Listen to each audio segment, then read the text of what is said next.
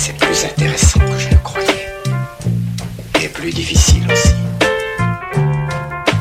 Vous n'avez encore rien vu. Je ne demande qu'à voir. L'indépendance, l'innovation et l'authenticité sont des valeurs cardinales de la marque Oris. Notre slogan « Go your own way » est un appel à la liberté. Chacun doit pouvoir suivre son propre chemin. Ce podcast a la volonté d'être un moment où le temps est suspendu. Au fil de nos conversations, nous allons vous faire découvrir le parcours de personnalités que nous apprécions et avec lesquelles nous partageons une certaine philosophie.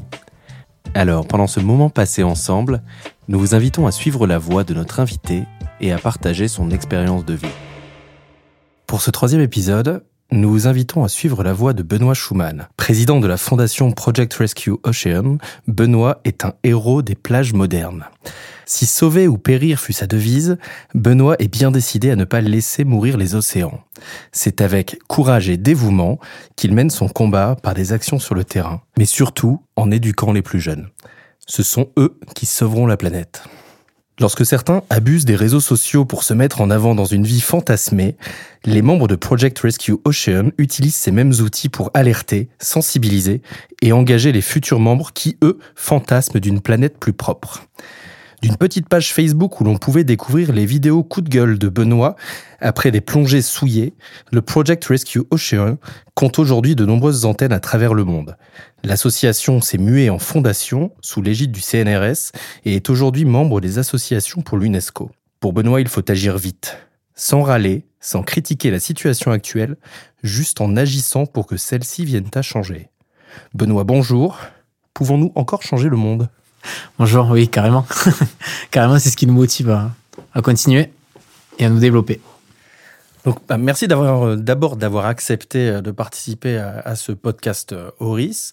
On est très fiers de vous avoir avec nous et Gabriel aujourd'hui. Bonjour Gabriel. Bonjour à vous deux. Dans le cadre de notre engagement Change for the Better pour Oris, on s'est rapprochés, on s'est contactés, on a discuté et puis on s'est dit qu'on avait peut-être des choses à faire ensemble pour essayer d'améliorer le futur, en tout cas à notre petit niveau. Vous avez l'expertise, vous savez le faire, mais je crois que vous avez je vais me permettre de te tutoyer. Je crois que tu as un parcours déjà atypique. Intéressant, puisque tu as commencé... J'ai eu 2 devises dans la présentation, sauver ou périr, c'est la devise des pompiers de Paris. Et courage et dévouement, c'est les pompiers professionnels. C'est ça, exactement. Donc le petit clin d'œil, mais peut-être que tu peux nous en parler un peu plus en détail. Carrément, déjà merci pour cette invitation, merci pour ce partenariat. C'est vraiment un honneur pour moi, pour les membres de Projet Rescue Océan et de la Fondation Rescue Océan. Moi, j'ai démarré à 18 ans, j'ai quitté mon sud natal, ça doit s'entendre, pour les pompiers de Paris. Les pompiers de Paris, c'est une institution militaire. Quand on est passionné par le métier, passer par la case des... par l'entité des pompiers de Paris, c'est vraiment un honneur. Et donc, j'ai vécu pendant 5 ans sur Paris. Pour un petit sudiste que je suis, c'était pas simple au début. Et à 23 ans, quand j'avais 5 ans de pompier de Paris, je me suis rapproché de mon sud natal et j'ai commencé à me spécialiser en tant que nageur, sauveteur sur les plages, plongeur professionnel dans le cadre de mon métier. Et on plonge dans des endroits pas très propres, dans des ports, dans des rivières. Et souvent, le sujet de conversation qui revenait avec les collègues à la caserne ou sinon sur nos jours de repos sur la plage, c'était qu'on pouvait tomber plus facilement sur des déchets que sur des beaux poissons, ou des belles dorades ou des beaux loups. Et c'était plus facile de ramasser des bouteilles en plastique. Et donc, du coup... il y a 7 ans, on n'en parlait pas autant de cette pollution. Pas autant qu'aujourd'hui. Et donc, je me suis équipé d'une caméra GoPro et j'ai commencé à prendre en photo ce qu'on retrouvait sous l'eau, sur les plages, et sans faire de leçon de morale. Je voulais juste les publier sur les réseaux sociaux avec la touche bien française, Project Rescue Ocean. Je sais pas pourquoi, c'est né sur une plage comme ça. Il y a beaucoup de monde qui ont rigolé. Mais moi, ça m'a fait rigoler aussi. Donc, avec le sourire, on l'a pris. J'ai créé ça. Et de suite, au bout de quelques mois, il y a eu des centaines d'abonnés, des contacts, etc. Parce qu'on arrivait à les toucher, ces personnes-là, parce qu'il n'y avait pas cette leçon de morale derrière. Et moi, mon objectif, c'était d'impliquer mes collègues de la caserne, ma famille, mes collègues de mon équipe de rugby, en disant, les gars... en une journée, à une matinée, on peut aller sur la plage, la nettoyer en 2 heures de temps et boire une bière et passer du bon temps. Et ça a marché, c'était un pari réussi. Parce qu'il faut dire que pendant ma campagne Pompiers de Paris, je m'étais intéressé à beaucoup d'ONG qui existaient déjà, beaucoup d'associations.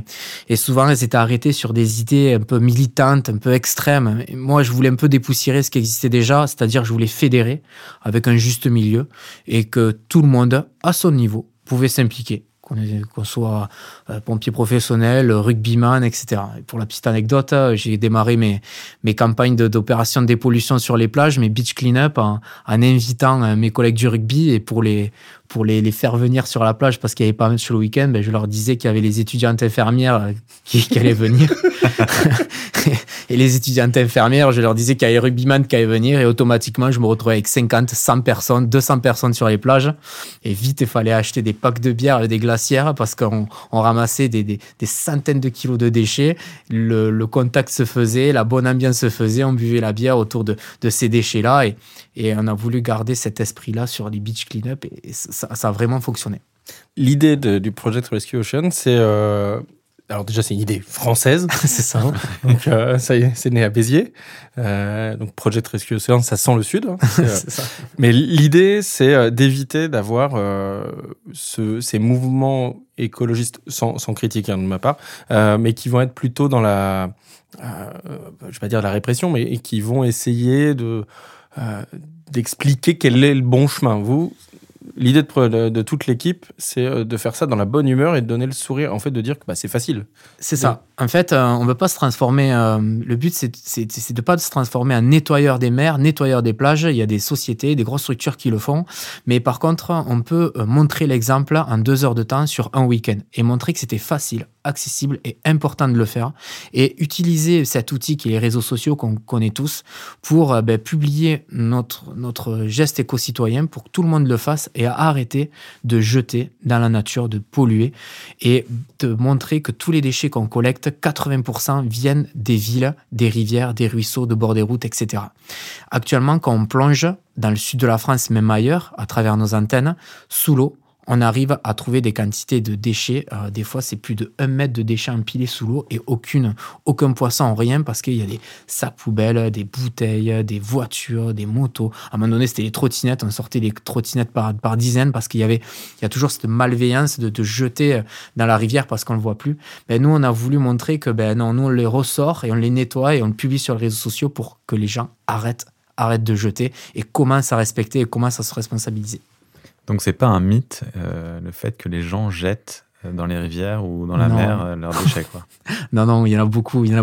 Moi, j'ai envie de dire moins en moins. Moi, j'ai envie de dire que les mentalités sont en train de changer. On arrive à faire changer les mentalités parce qu'on n'a pas cette leçon de morale et on se sert des réseaux sociaux pour montrer qu'on arrive à passer du bon temps, à sortir ces déchets-là, à montrer, à passer des messages. Et automatiquement, les gens, ils se disent « Waouh, je vais peut-être commencer moi aussi à être responsable, arrêter peut-être de jeter. » Et ce modèle-là qu'on a fait dans le sud de la France, on l'a écrit, on a fait des procédures et on l'a dupliqué à tous les gens qui voulaient s'engager à travers nos antennes, donc sur la côte méditerranéenne, Marseille, Nice, Toulon, Toulouse, Sète, et aussi sur la côte atlantique, Bayonne, Lacanau, la Bretagne, ensuite Lyon, Toulouse, Paris. En fait, on sait que beaucoup de gens, beaucoup de citoyens veulent s'engager positivement, mais ne savent pas comment. Parce que justement, ils veulent pas cette leçon de morale, ils veulent pas de contraintes, ils veulent passer de bon temps. Et nous, on explique que en 2 heures de temps, avec bien sûr un petit apéro, une petite collation, en amenant du monde, en investissant les clubs, etc., les associations, on pouvait passer du bon temps. Et c'est comme ça qu'on arrive à faire changer les mentalités. Voilà. C'est bien, c'est pas moralisateur. Non, mais c'est ce que je pense que c'est ce que les gens veulent entendre aujourd'hui. Je pense surtout sur notre génération, où peut-être qu'on en a un peu marre d'être pointé du doigt pour des mauvaises actions qui sont menées. Il faut changer les mentalités, mais qu'on peut le faire de manière simple, en gardant le sourire, quoi. Et puis la deuxième étape, c'est surtout d'éduquer nos enfants, en fait. C'est ça. En fait, nettoyer, dépolluer, faire des actions, c'est bien. Mais demain, je peux nettoyer une plage et ramasser tous les déchets. S'il y a un coup de mer, une tempête ou beaucoup de pluie, il va se retrouver encore des déchets qui viennent des rivières, des ruisseaux, des villes, etc., par le réseau pluvial. Et les vagues ramènent ces déchets. Il a fallu trouver un moyen de sensibiliser les plus jeunes dans les écoles. Donc, il y a quelques années, je me suis retrouvé devant une classe de CE1, donc des enfants devant moi, et j'ai parlé simplement de civisme et de bon sens, d'éco-citoyenneté. J'ai pas parlé d'écologie et j'avais aucune leçon de morale. J'ai juste présenté en classe des déchets qu'on pouvait retrouver sur la plage. Et donc, automatiquement, les enfants se sont identifiés à ces déchets. Beaucoup d'emballages de goûter, des pailles, des bâtons de sucette, etc. Et donc, avec les enfants, on réfléchit à ces déchets, d'où ils viennent, comment ça se fait qu'ils arrivent à se retrouver sur la plage. Donc, ils comprennent que les gestes au quotidien, que ce soit à la maison, s'ils n'utilisent pas les poubelles, en cours de récréation, dans la rue, pendant les vacances, s'ils jettent dans la nature, ça se finit sur les plages.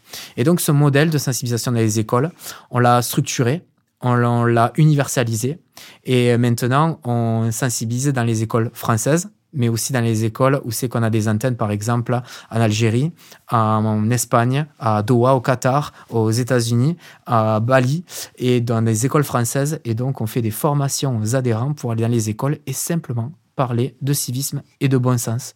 Voilà. Aujourd'hui, on est sur Paris pour essayer d'avoir une accréditation au ministère de l'Éducation, parce qu'on remet des diplômes sauveteurs des océans à ces enfants pour qu'ils soient des messagers, des ambassadeurs. Si un enfant est sensibilisé, ça deviendra un adulte responsable, et ça, on en est persuadé. Voilà. Ce qui voudrait dire qu'on pourrait imaginer que dans les programmes scolaires, on ait une sensibilisation obligatoire ou automatique des enfants ? C'est ça, c'est ce qu'on essaye de faire. En fait, il y a beaucoup d'associations, beaucoup d'organisations qui interviennent dans les écoles, parlent du zéro déchet. Vous avez dû entendre parler du zéro déchet, l'emballage, etc. Mais on doit rester quand même réaliste. Dans certains quartiers, dans certaines villes, il est difficile d'aller dans certaines écoles publiques de certains quartiers et leur parler du zéro déchet. Il faut remettre en fait l'humain au sein de la problématique, parler juste de civisme et de bon sens. Si je vais dans une école à Abidjan, par exemple, en Côte d'Ivoire, si je parle du zéro déchet, je serai complètement à côté de la plaque. Parce que eux, ils ont peut-être d'autres priorités que la surconsommation, le zéro déchet, etc. Peut-être qu'ils ont des priorités sur se nourrir, se loger et la santé. Donc vraiment, on essaye de lier la solidarité, l'éducation et l'environnement pour que les gens se sentent concernés et parler de la problématique de la pollution niveau citoyen, parce qu'on n'est pas des experts, on est simplement des citoyens, et ça fonctionne. Mais ça fonctionne vraiment parce que il y a 5 ans, j'ai démarré tout seul dans une école en tant que pompier. Je suis allé dans une école de CE2 et je parlais, bon, faut arrêter de jeter les papiers dans la rue parce que ça fait ça, ça, ça. Et ça a matché. Aujourd'hui, on est plus de 150 adhérents à travers le monde qui vont dans des écoles. On fait même de la sensibilisation à travers des visioconférences. Et on a un adhérent de Nice qui a fait de la sensibilisation dans des écoles françaises au Mexique. Donc vraiment, on est vraiment en adéquation. Ça fonctionne. On vient d'être accrédité membre club pour l'UNESCO. Donc, c'est qu'on défend des valeurs de l'UNESCO au niveau international. Et donc, on montre qu'en restant simple, avec des valeurs, et en ayant cette ligne de conduite qui est notre charte qualité, eh bien, on arrive à faire des choses énormes.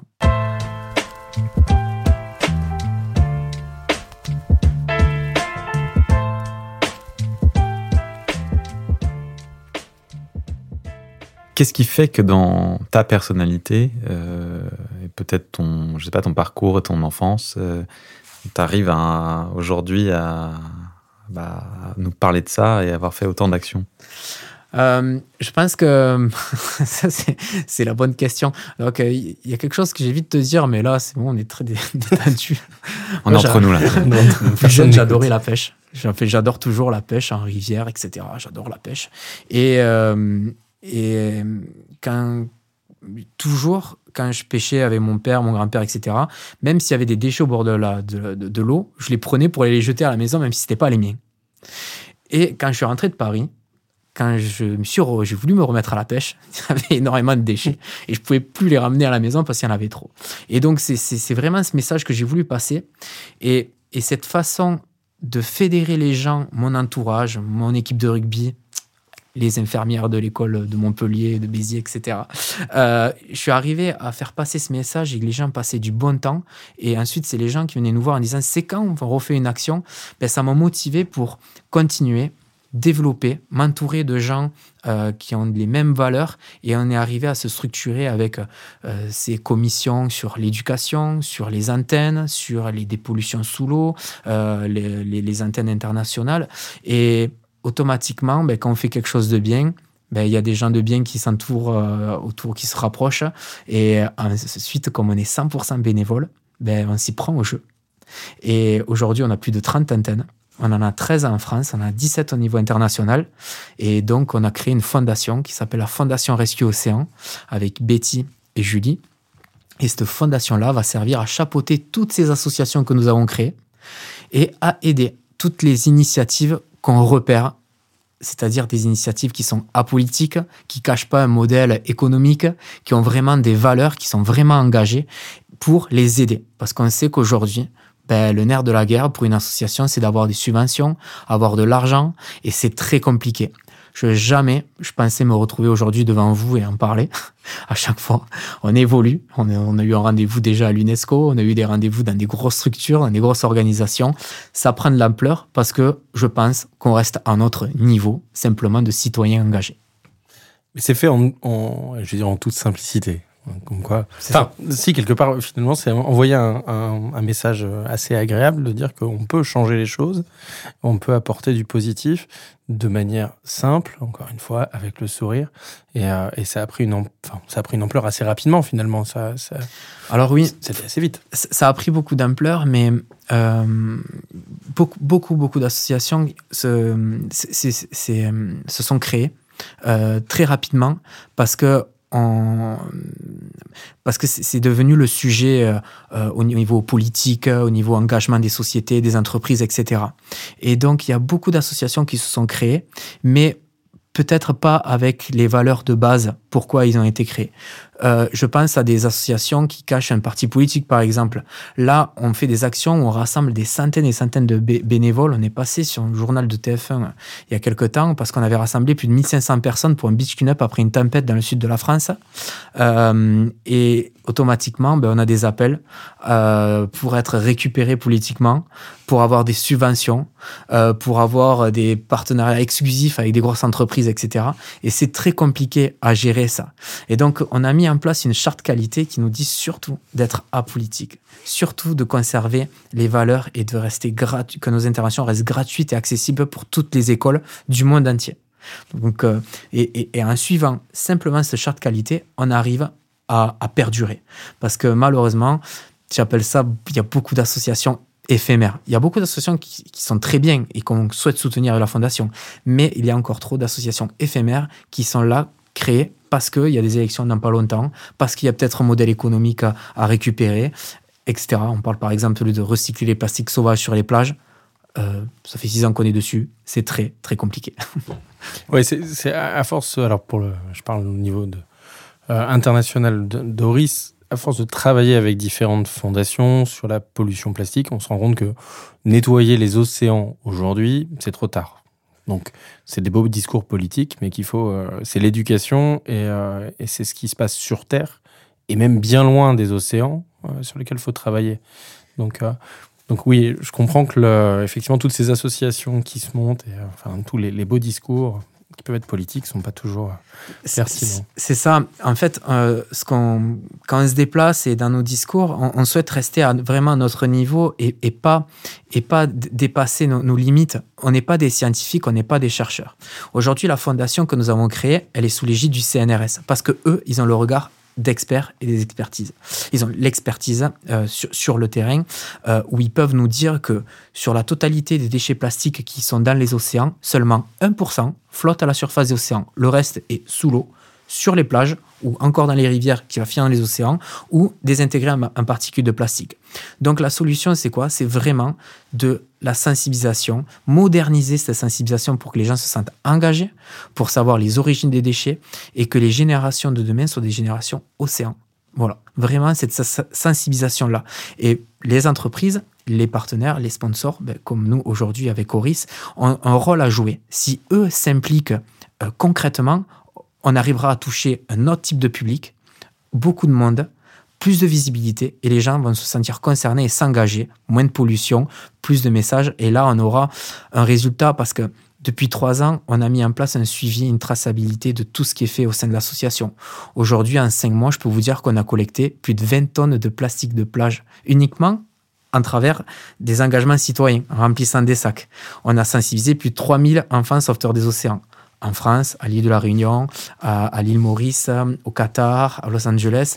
Et donc vraiment, à notre niveau, simplement, on arrive à avoir un impact. Si les entreprises comme vous s'impliquent et comme vous le faites, là, on arrivera à avoir encore plus d'impact. On arrivera vraiment à avoir un impact positif. Donc, il y a de l'espoir. Oui, carrément. Ce qui est une parfaite transition à une question que j'aimerais juste poser à Vincent, du coup. En quoi Oris s'engage déjà depuis un moment sur ces thématiques-là, et quel va être le partenariat entre... Alors, en fait, Oris, ils ont commencé en Suisse à s'impliquer sous une forme simple. En fait, c'est Ulrich Herzog, notre président, donc qui est le propriétaire aussi de la maison, a eu un changement de vie, on va dire, il y a quelques années, et il est devenu, il a suivi différentes choses, un régime particulier, etc. Il a pris conscience de la planète, et il a emmené la maison Oris avec dans cette voie-là, dans ces idées-là, et ça a commencé en 2006, donc ça remonte un peu à l'époque où globalement tout le monde se fichait un peu de l'écologie, et en fait ça a commencé d'abord avec une association en Australie, donc qui préservait qui se bat toujours pour essayer de faire survivre la grande barrière de corail. Et petit à petit, en fait, avec le travail avec différentes fondations, associations, les équipes Oris ont compris là où il fallait peut-être plus s'orienter, la pollution plastique, avant même qu'elles arrivent donc dans les océans, mais sur ils ont accompagné différents projets en Europe et à l'étranger. Et puis, surtout, c'était une tendance de fond très importante en Asie. Et dans des pays qui sont assez importants pour nous, qui sont des marchés très forts comme la Corée ou le Japon, et surtout la Corée, ils sont très très engagés déjà dans les clean-up, et ça fait des années en fait qui mettent ça en place. Et en fait de manière globale, on se dit mais il faut que tous nos pays, tous les filiales s'y mettent et s'engagent là-dedans de manière simple et adaptée à chaque pays. En France, effectivement, si on commence à pointer du doigt les Français, nos détaillants, quiconque en disant c'est pas bien, il faut consommer comme ceci, il faut faire comme cela, globalement ça a pas passé. Ouais. Et alors qu'en disant viens boire une bière, viens tu vois ça va être sympa, ou il y aura les infirmières ou l'équipe de rugby, ça sera plus simple. Et nous en tant que marque, ou moi en tant que responsable de la marque, je peux pas, ça m'est difficile d'aller voir mes partenaires en leur disant les gars, samedi prochain, on prend nos des sacs et puis on va nettoyer la plage. Alors que quand on a un partenaire, pour le coup comme Project Rescue Ocean, où il y a une vraie expertise, une notoriété, et puis ça devient ludique. En fait, c'est facile de prendre un sac en toile de jute, de le remplir, d'amener ses gamins aussi sur la plage, et de faire ça un samedi, un dimanche, une balade, peu importe. Prendre la photo, de le mettre sur Instagram, c'est sympa, et puis ça engage beaucoup plus de monde. Donc c'est notre idée, en tout cas moi mon idée pour la France, c'est de faire quelque chose de simple et qui engage le plus de monde possible.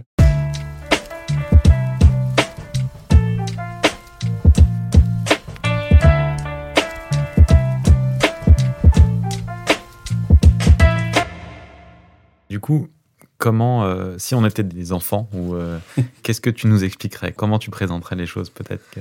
Alors déjà, on a une sensibilisation universelle, c'est-à-dire que ce qu'on présente aux écoles de Paris, d'ailleurs demain matin, on va dans des écoles parisiennes et faire une présentation avec Marion sur notre présentation éco-citoyenne pour les futurs ambassadeurs sauveteurs des océans. On présente une vidéo sur la pollution en général, la pollution des océans, le 7e continent de plastique, etc., ce qui se passe sur ces continents-là. Et ensuite, de cette vidéo-là, on laisse les enfants s'exprimer. On laisse les enfants réfléchir et voir ce qui est normal et pas normal de se retrouver dans l'océan. Et ensuite, on leur montre aussi, on leur amène des déchets de plage qu'on a collectés, qu'on a triés, qu'on amène en classe sur un drap avec des coquillages, du sable. On a une valise qu'on a apportée du sud, pleine de coquillages, de sable et des déchets. Et on les expose en classe. Et ensemble, on trie. Et on regarde d'où viennent ces déchets. Et les enfants, d'eux-mêmes, arrivent à voir que très peu viennent de la mer, d'un bateau, de la pêche, etc. Et beaucoup, plus de 80%, viennent de la consommation et des mauvais gestes et de la malveillance qu'on peut avoir, etc.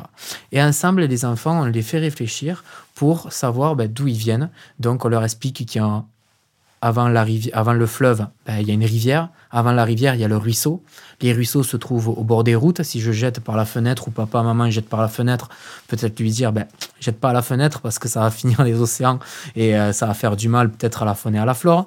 Et il n'y a pas que ça ensuite. Il y a aussi, demain, on va présenter, on va dire aux enfants que qu'on soit au bord de l'eau, sur la côte, ou qu'on soit en ville, dans le centre de la France, l'impact est le même par rapport au réseau pluvial. Et on refait le circuit de l'eau ensemble.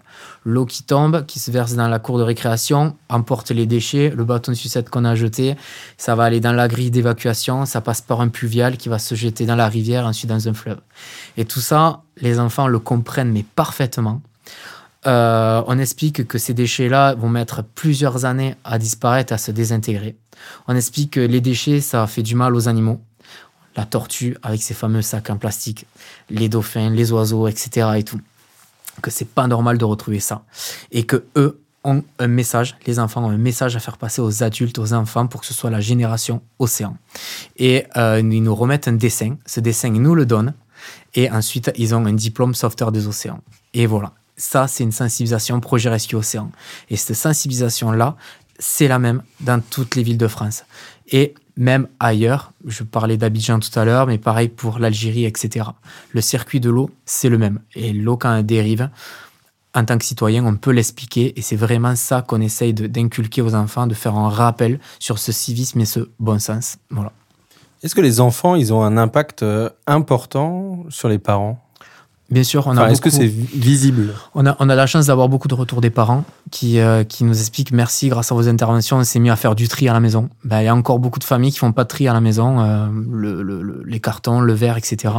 On a beaucoup de familles qui font des sorties le week-end maintenant en forêt ou en bord de rivière ou sur la plage, qui nous envoient des photos où grâce à vous, grâce aux petits, on a fait une dépollution pendant 10 minutes, pendant 5 minutes, pendant une heure et on a collecté 50 kilos de déchets. Et ça, ces photos-là, c'est pratiquement tous les jours et j'ai envie de dire dans le monde entier. Donc c'est assez impressionnant. On voit que notre message passe et à notre petit niveau, on arrive à avoir un impact positif. Donc tout à l'heure, on disait ça fait du bien, vous avez un regard optimiste, mais carrément. Et donc ça grandit de jour en jour. Aujourd'hui, on officialise un partenariat avec vous et je suis très optimiste parce qu'on touche de plus en plus de monde et notre impact est vraiment, vraiment positif. Aujourd'hui, sur les réseaux sociaux, la communauté fait que grandir. Carrément.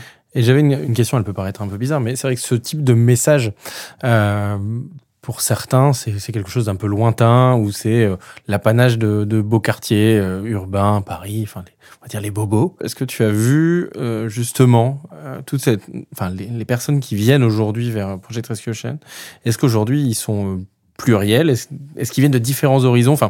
Est-ce que c'est... toujours, ça appartient toujours à une seule type de personne ou non ? Mais carrément, c'est une très bonne question.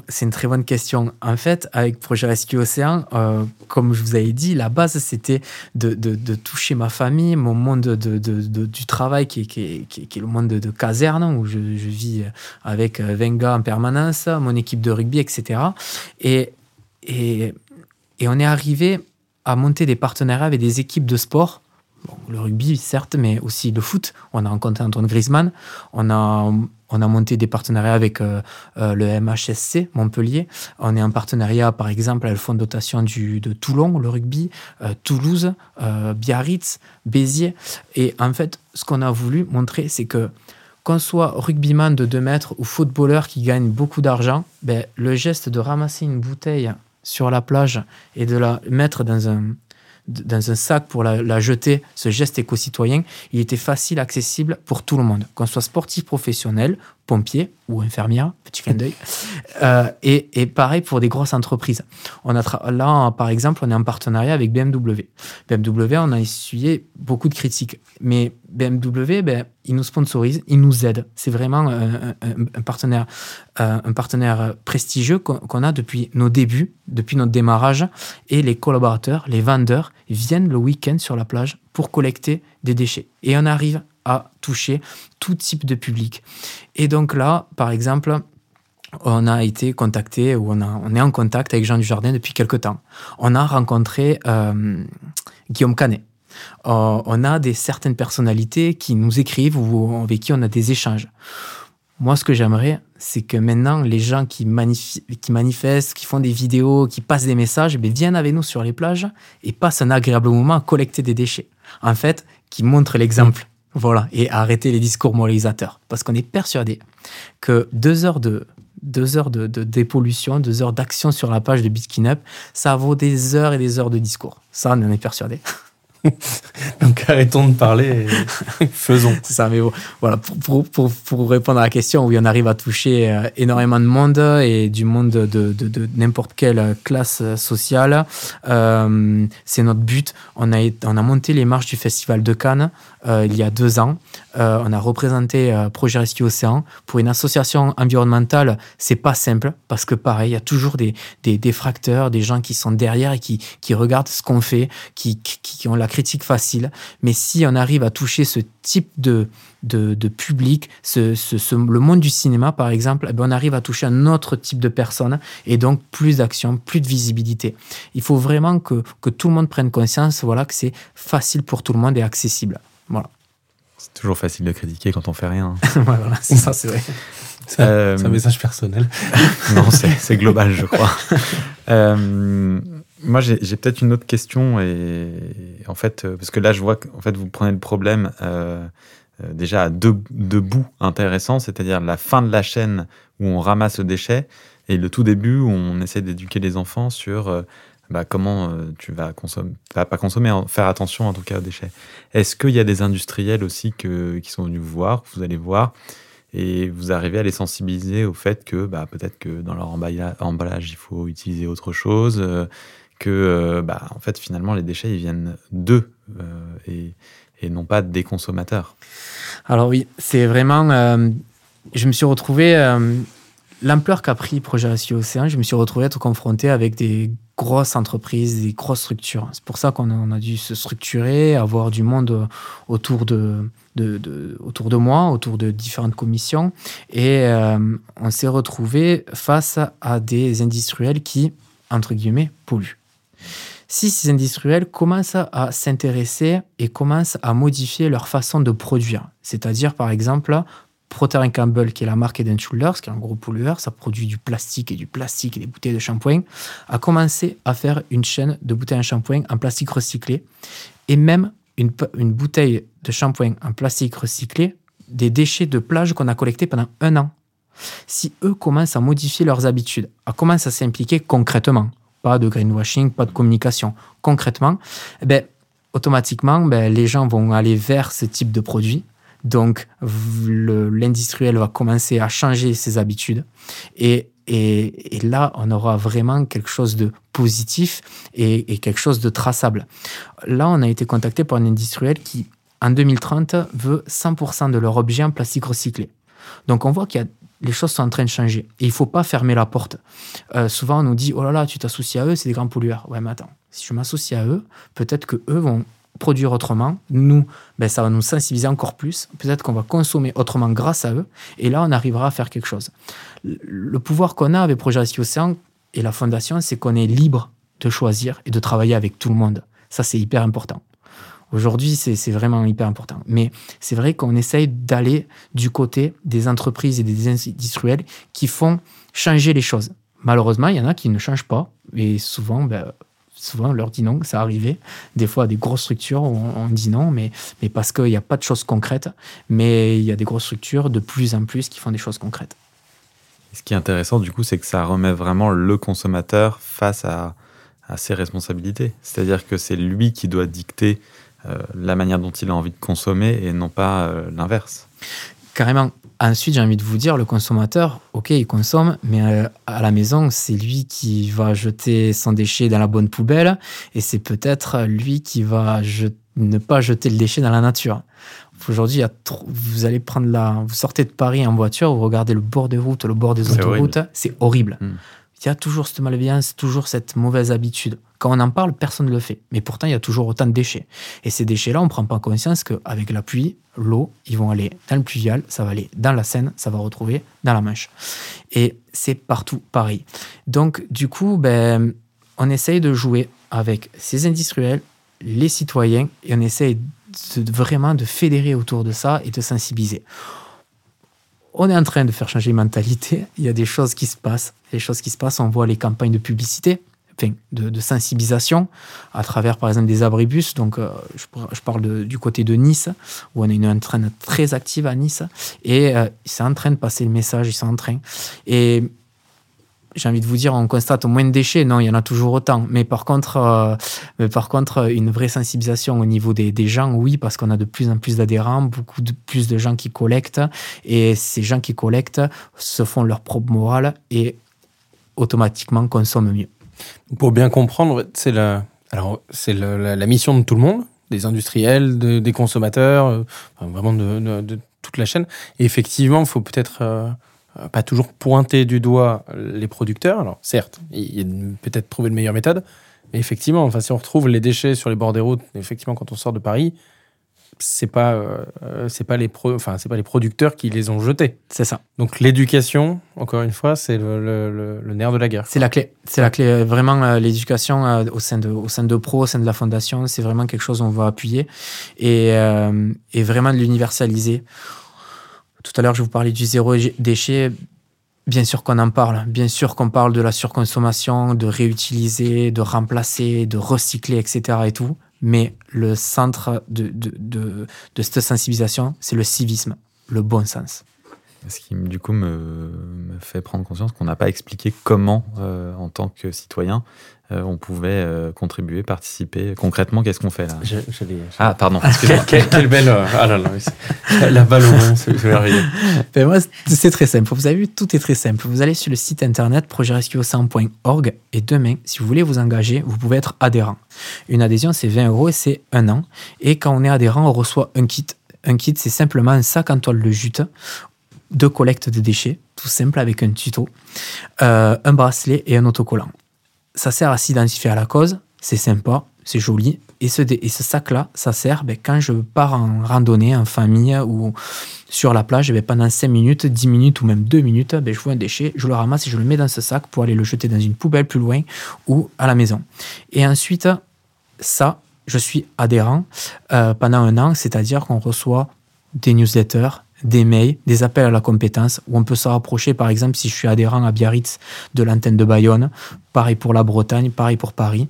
Et ensuite, si on a envie d'être plus engagé, on peut faire la demande de créer une antenne. Je suis au Havre, je suis à Dunkerque, je veux créer une antenne. Je rassemble des adhérents, au moins 3 adhérents, et je remplis une procédure. C'est tout un questionnaire qui passe ensuite en commission, et on voit ou pas si on ouvre une antenne. Et quand on ouvre une antenne, on remet un kit d'action, c'est-à-dire des gants, des sacs, un petit budget, des barnums, etc. Tout pour organiser des beach clean-up et rassembler le maximum de personnes pour avoir un impact positif. Voilà, c'est très simple. Effectivement, c'est très simple. Donc, Gabriel, la prochaine fois que tu vas surfer, non, surtout dès que je peux rallumer mon portable, je vais... Tu vas organiser. Et non, mais nous, l'idée aussi... c'est d'organiser ensemble des beach clean-up ou même des clean-up, pas forcément que sur la plage, ça peut être aussi en montagne, dans Paris. Ça, c'est un beau challenge, ça. Essayer d'organiser des clean-up dans Paris. Je sais pas si tu en as... Si, ça se fait. On a déjà organisé au canal de l'Ourcq, où on avait collecté plus de 8000 mégots de cigarettes en 1 heure et demie. Ok, donc on va organiser ça. Et puis le 8 juin prochain, journée des océans. C'est ça, à la Cano.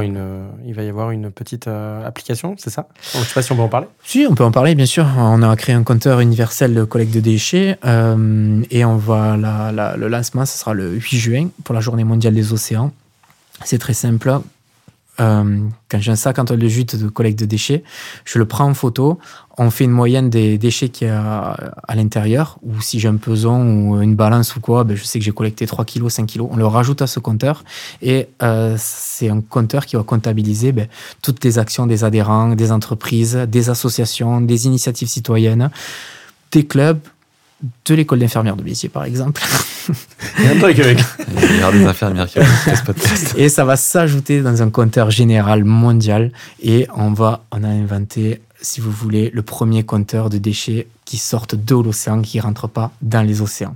Voilà, c'est inédit, c'est notre regard optimiste, notre regard positif qu'on veut avoir, montrer qu'il y a encore de l'espoir. Et les gens vraiment qui veulent s'engager et arrêter les discours moralisateurs pendant 2 heures, ils n'ont qu'à prendre un sac, utiliser l'application. Là, ils verront vraiment l'impact positif qu'ils auront.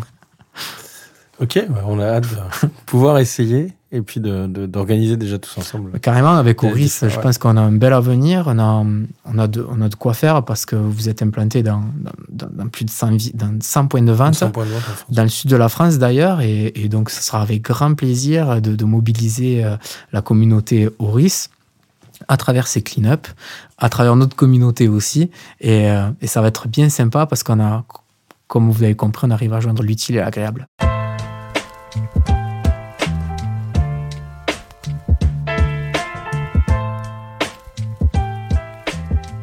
Je ne sais pas si tu as d'autres choses à... Alors, je vous remercie pour votre accueil, vraiment. C'est vraiment un plaisir. Vincent, je vous remercie. Je te remercie pour ce partenariat, cette relation de confiance que nous avons. Instagram, Facebook, Twitter, LinkedIn, les réseaux sociaux, c'est vraiment un moyen de sensibiliser le maximum de personnes. On sensibilise à travers toutes les causes, la mode, le sport, le cinéma... Les montres, c'est vraiment important que tout le monde se sente concerné et c'est comme ça qu'on arrivera à faire changer les mentalités et dépoussiérer aujourd'hui l'écologie actuelle, c'est obligatoire. Enfin, c'est pas en tapant sur les autres, en leur expliquant, en leur faisant des leçons qu'on réussira à changer les choses. C'est ma conviction. On n'a pas vocation à dire à qui que ce soit ce qu'il doit faire, mais par contre, on peut essayer de mettre chacun les mains dans le cambouis pour changer les choses, quoi. Merci beaucoup. Merci pour ton temps. C'est plus intéressant que je le croyais. Et plus difficile aussi. Vous n'avez encore rien vu. Je ne demande qu'à voir. Merci d'avoir écouté cet épisode de notre podcast Suivre sa voix. Vous pouvez nous retrouver sur les plateformes iTunes Podcast, Deezer, Spotify, ainsi que tous les réseaux sociaux de la marque Auris. Merci particulièrement à l'artiste Boz Tarn et sa musique Take a Look qui vous a accompagné tout au long de ce podcast. À très bientôt.